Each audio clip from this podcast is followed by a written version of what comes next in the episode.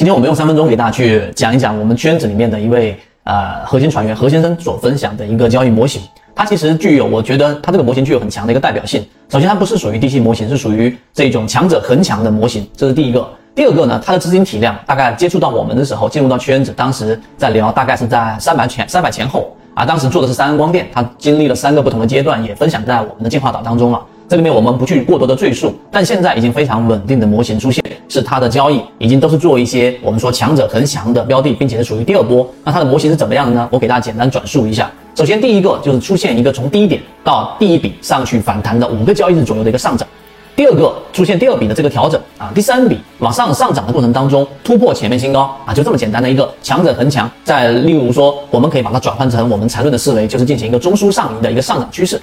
啊，这是第一个它的这个条件。第二个，在进行第二波上涨的过程当中，它调整一定会有 MACD 拉回零轴的过程，拉回零轴这个过程当中有一个关键，就是不要再发生，不要发生背驰。如果中间没有发生背驰，意味着这一波的上涨，它必然是一个非常强势的上涨。前面的回调越弱，后面的上涨就越强。我这里啊不去细说，我只想强调一点。第二点，大家去看图形，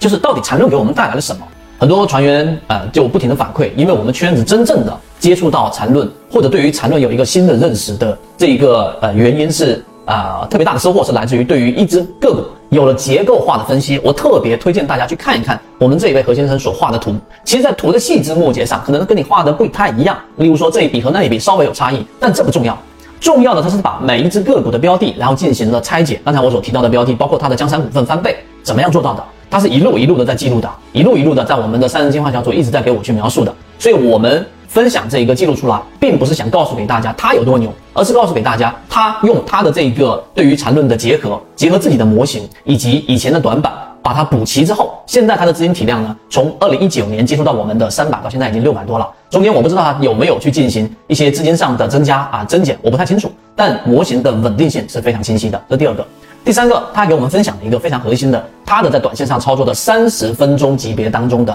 一个把握，也就是他的买卖点，他固定在啊，例如说像日线级别的操作，他在三十分钟级别和五分行情好的时候，还专门强调了行情好的时候五分钟级别的顶底分型来作为自己的买卖依据。那这里面有很多的操作细节，用我转述和你自己啊这个去认真去研究去看他的原话，我觉得这个后者的收获一定会更大。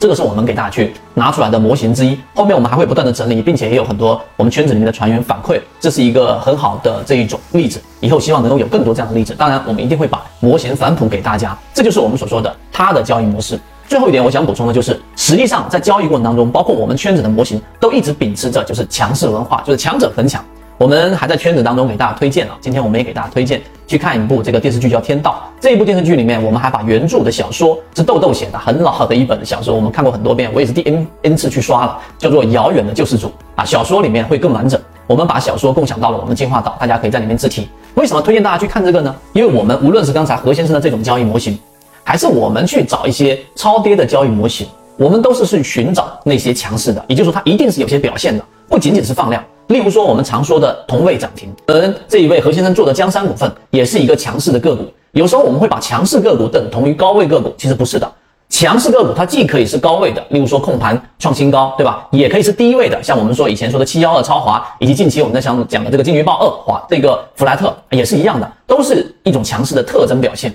所以，当你去找强势的标的的时候，实际上你虽然说用成本换取啊，因为你的成本一定不会是在特别低的位置，你换取了巨大的时间优势，你不会把你的资金固定在一个标的上三年、五年、一年、两年，不会啊。这个就是我们说强势标的对于我们圈子的这一种标的的一个影响。所以今天我就花这个时间简单的拆解。